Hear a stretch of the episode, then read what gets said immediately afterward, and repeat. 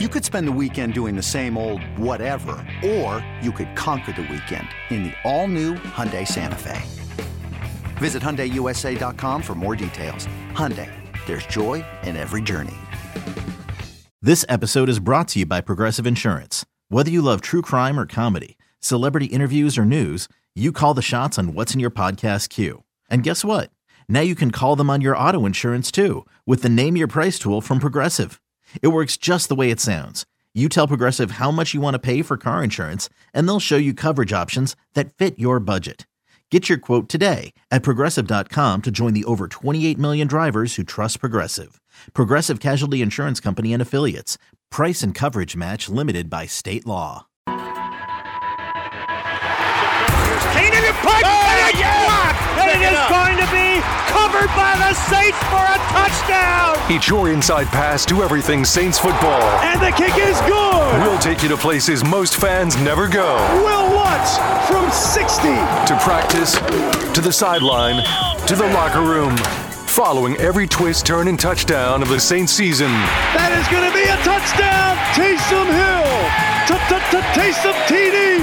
Welcome to Inside Black and Gold. And that is going to be a touchdown again. And guess who? Mike Thomas. Now, here are your hosts, Steve Geller and Jeff Nowak. Oh, baby! Yo, welcome in to another episode of Inside Black and Gold, the final episode of season one of this podcast. This is the 75th episode, and it's crazy to me that there have been that many because I cannot remember a majority of those 75 episodes, but I do appreciate everyone who listens, everyone who chimes in, shoots questions on the mailbags, everyone who listens, everyone who's subscribed, everyone who has left a review. I really do appreciate it. It's been kind of a wild season. I think we've done a pretty good job of wrapping our arms around it for the most part. Now, there are always some wrenches thrown into the mix, and the wrench today is that Steve Geller is dealing with some family stuff. He's got a busy schedule, so he's not going to be on here today. I am Steve Gellerless, but I've got enough to talk about that I think I can manage. My name is Jeff Nowak. You can follow me on Twitter at Jeff underscore Nowak. If you haven't hit the subscribe button, please do that. If you haven't left a rating and a review on Apple Podcasts or wherever you get your podcasts, if they allow you to do that sort of thing, please do that sort of thing. I really do appreciate it. it gives it's really good feedback. Let us know what we're doing well, what we aren't doing well. You want to see more heading into next season. We're going to try to come up with some new ways to deliver information. I think there are at times we get a little stuck in the rut of like, okay, this, this, this, this, this. So we're going to try to ch- change things up, have some more formatted episodes, stuff like that. But for now, we're going to go through the latest news that has hit the Saints. And it really was a pretty quiet weekend up until Sunday afternoon when the news hit that Derek Carr, soon to be former Raiders quarterback, informed Las Vegas that he would veto any trade. The only potential trade that had been reported was the Saints. I think it was Tom Pelissero of NFL Network said they had agreed to a framework for a deal, but the issue, which I think was an Associated Press report, the issue was the Saints kind of needing Derek Carr to agree to a pay cut of sorts, a reworked deal, in order to get that trade through. And he would not do that. So that kind of hung things up. But I'm going to get into a lot of that. I'm also going to go into, you know, what are the reasonable quarterback options for the Saints now that you are going into free agency knowing that you have to make a decision one way or another on a quarterback. Then I also want to go into some of the Super Bowl takeaways from that really good game really, really good game that a lot of people are going to complain about because of how it ended. I'm happy because as someone who grew up rooting for the Giants and now has a deal with the Saints on a daily basis, the Eagles are just the bane of my existence. Like the worst thing possible, I think, for a Saints fan in in this whole scenario would be watching the Eagles and C.J. Gardner Johnson and you know even Ian Book go win a Super Bowl and then pick number ten overall with your pick. That would have been really gross. And it's not that much better when they've they're the runner up and now they get to pick number 10 and number 31, right? I guess number 30 because there's no 21. But not having to watch them get their get their trophies and stuff, it kind of, feels better. You know, knowing there wasn't a ring included kind of feels better. Maybe that's just me being uh, being petty, but hey, you know, what is sports if not petty? But yeah, We're to get a little bit more of that toward the end of the show. But first things first. So as as I mentioned, Derek Carr informed the Raiders that he would not be accepting any trades. And it really does when you kind of get back into this whole thing, it really does underscore to me that teams should be trying a lot harder. teams should be fighting a lot harder to not include no trade clauses in these incredibly lucrative quarterback contracts. I can understand if, you know, you get a discount on the deal and in exchange you give a guy a no trade clause. In this case, you agreed to pay Derek Carr an average of $40 million per season, a guy who has never won a playoff game. You agreed to pay him $40 million per season, and you still gave him a full no trade clause. Like, where was the negotiation there? Like, I have, I've had people come and ask me, like, well, do you think that Derek Carr really should be confident that he'll get more than 40 million on the open market, 40 million per season? It's like, well, maybe or maybe not, right? Like, I, I don't know. I don't know what that market's going to be like for Derek, for others. But at the same time, if you're Derek Carr, would you not trust your agent based on what he was able to get you from the Raiders, based on the full no trade clause, based on all of this? His agent's Timothy Younger. And uh, yeah, I mean, if nothing else, if his agent comes to him and says, "Yeah, I can get you, I can get you a lot more than 40 million guaranteed," you're going to be like, "You know what, Tim? I believe you." And I think that's a big part of what happened here because Derek Carr came down, visited with the Saints. I think the Saints like Derek Carr. I think Derek Carr likes the Saints, but I think he understands his value in this situation. And when you really kind of boil down what is left on his contract, the Saints trading for him would have benefited the Saints a lot more than it would have benefited Derek Carr. And I know a lot of people would say, well, why would you trade an asset for him, which would probably have been a third round pick? Why would you have traded an asset for him when you can just go sign him in free agency? And the answer to that is kind of is kind of multi-layered, right? First of all, like I think getting this done now, getting this done before free agency so you can go into free agency knowing where you stand, knowing what positions you need to address and that you already have the quarterback figured out and you just need to kind of massage the dollars so that you can work it out the rest of the way down the roster. That would have been an advantage if the Saints were going to be able to restructure that 40 million guaranteed and trim down what's going out this season. And I think that's where the restructure would have been. I don't think the Saints were saying, well, we're going to cut your salary per se. That's not how they operate, but they would have tried to push it back. They would try to add void years. That's what they do. And I think Derek just had no interest in doing that. And, and that's where you kind of had an impasse. It doesn't mean that both sides aren't interested in each other. It just means that that's not how Derek Carr wanted to build out his next three seasons in the NFL based on his current contract, right? The other factor to keep in mind, and this is why I felt like it made a lot more sense for the Saints than it did for Derek Carr, is if you traded for him and you got that deal coming in where he essentially has 40 million guaranteed over the next two seasons, right? You had the 32 million, give or take, guaranteed next season, which will kick in on February 15th. So he will get cut per se, right? He will get cut effectively over the next two days because it has to happen. He's already probably been cut on paper. He will be cut officially by February 15th. And so what that 40 million would have allowed you to do is you're only really committed to this guy for one season before you have an out right? Before you can say, you know what, we're going to move on. And I think the way that this season is setting up with Dennis Allen, Pete Carmichael, there is a scenario where it goes sideways, where everything goes horribly wrong and you just want to reset. Well, you could have done that if you had brought Derek Carr in and everything goes sideways and you just move on and it's like, okay, 40 million, whatever, you can deal with it. Now the question becomes how committed do you want to be to Derek Carr over a longer period of time? And that's what Derek Carr's going to want, right? Like I don't know if he's going to make 40 million annual per season, but he's going to have a lot more guaranteed. Like you're probably going to have 3 years worth of guarantees in whatever deal he signs. And that in and of itself makes this conversation a lot different for the Saints right? Because you could end up in a situation just like the Raiders were in this season, where you commit to Derek Carr on a multi year deal. Then you change coaches.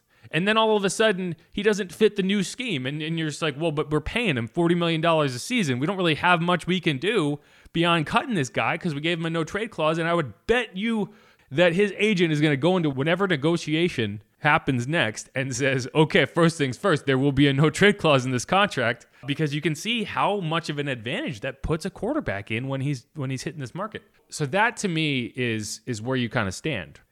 Not only do you have to figure out how you can pay Derek Carr, you have to figure out whether how committed you are to paying Derek Carr and whether that makes sense over a longer period of time. And that's where you're at now because you were unable to trade for him.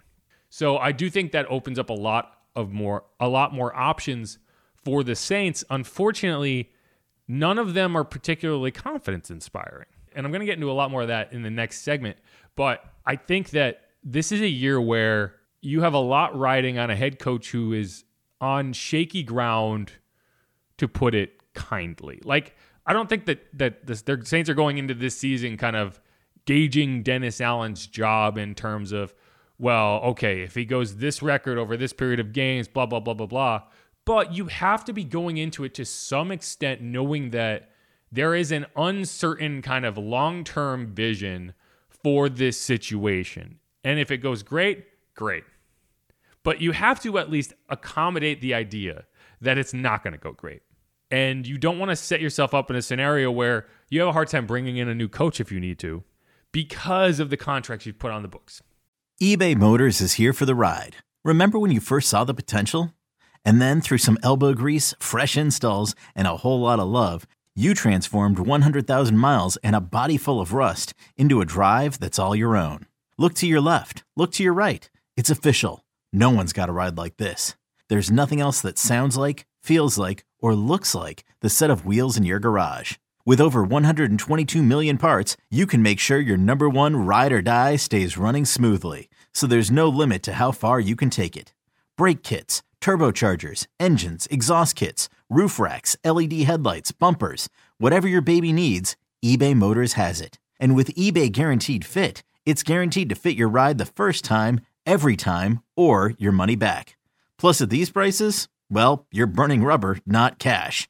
Keep your ride or die alive at ebaymotors.com. Eligible items only. Exclusions apply.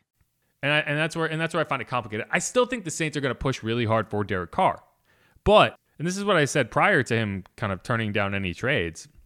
You're not getting a discount. Like this isn't going to be any cheaper for you if you sign him as a free agent. The only difference is you're saving a third round pick, and I felt like that third round pick was well worth the price to not only bring him in early, but also to gain the flexibility over the next few years. Derek Carr doesn't want you to have that flexibility, as any player would not. He wants you to be committed to him, and so that's why you're hitting free agency. And now, now the Saints just have to figure it out. Now you have to go and you have to, and you have to kind of duel with teams that have a lot more cap space than you, and that's always the struggle when you're the Saints and you manage the cap the way you do, because you don't just have space you can sign someone into you have space you can create, but there are costs to creating it. Like you it has to be worth creating it because it makes it makes for another hurdle down the road. And it's just a question of how much do the Saints value Derek Carr in this scenario to the point that they're willing to create more hurdles for themselves. And I don't know what that is. Now, if you're if you're Dennis Allen and you really want Derek Carr in there and you're going to push for it, I think that that helps. But again, how much does it help? How much as a GM and a front office watching a guy go 7 and 10, knowing that he has not done anything as a head coach that should inspire great confidence that this 7 and 10 season will turn around? I don't know. I find that to be a tough sell. All that said, you did bring him back. If he sees a vision with a quarterback that he likes and you feel confident that he can come do it, then you pony up the dough because I don't see a ton of other options. And personally, if it was an option of paying Andy Dalton, I've been very outspoken. I don't want to see Andy Dalton as the starter for another season. I just don't like. I have nothing against Andy Dalton. I think he's a good football player. I think he's a good dude. I think he plays hard. Right. I think he's smart. I just don't think he's good enough. Like I, I don't. I don't think his ceiling is high enough. If your only goal is to make the playoffs and hope, then sure, maybe you can bring in Andy Dalton and he might do enough to sneak you into the postseason, right? And you're going to lose in the first round, and you're going to be like, well, yeah, we saw that coming, right? It's like the Bucks this season. They had Tom Brady, and you felt like maybe Tom can do something weird, and it, this is just a Tom Brady thing. But like at the same time, I think it was a pretty easy prediction that they were going to show up and struggle in the playoffs because you saw them struggle all year long. They managed to win a bad division, but that doesn't make you good. And if your only goal is to be good in a bad division, then that's a tough team to root for. And I think at the quarterback position, you have to swing. Like you have to swing. You're not always going to get a hit. You're not always going to, you know, sometimes you're going to miss. Sometimes you're going to hit a foul ball. Sometimes you're going to strike out. But at least you're up there swinging. The only thing I can't stand watching a baseball game is seeing a guy go up there and watch three strikes go right by him and then walk back to the dugout.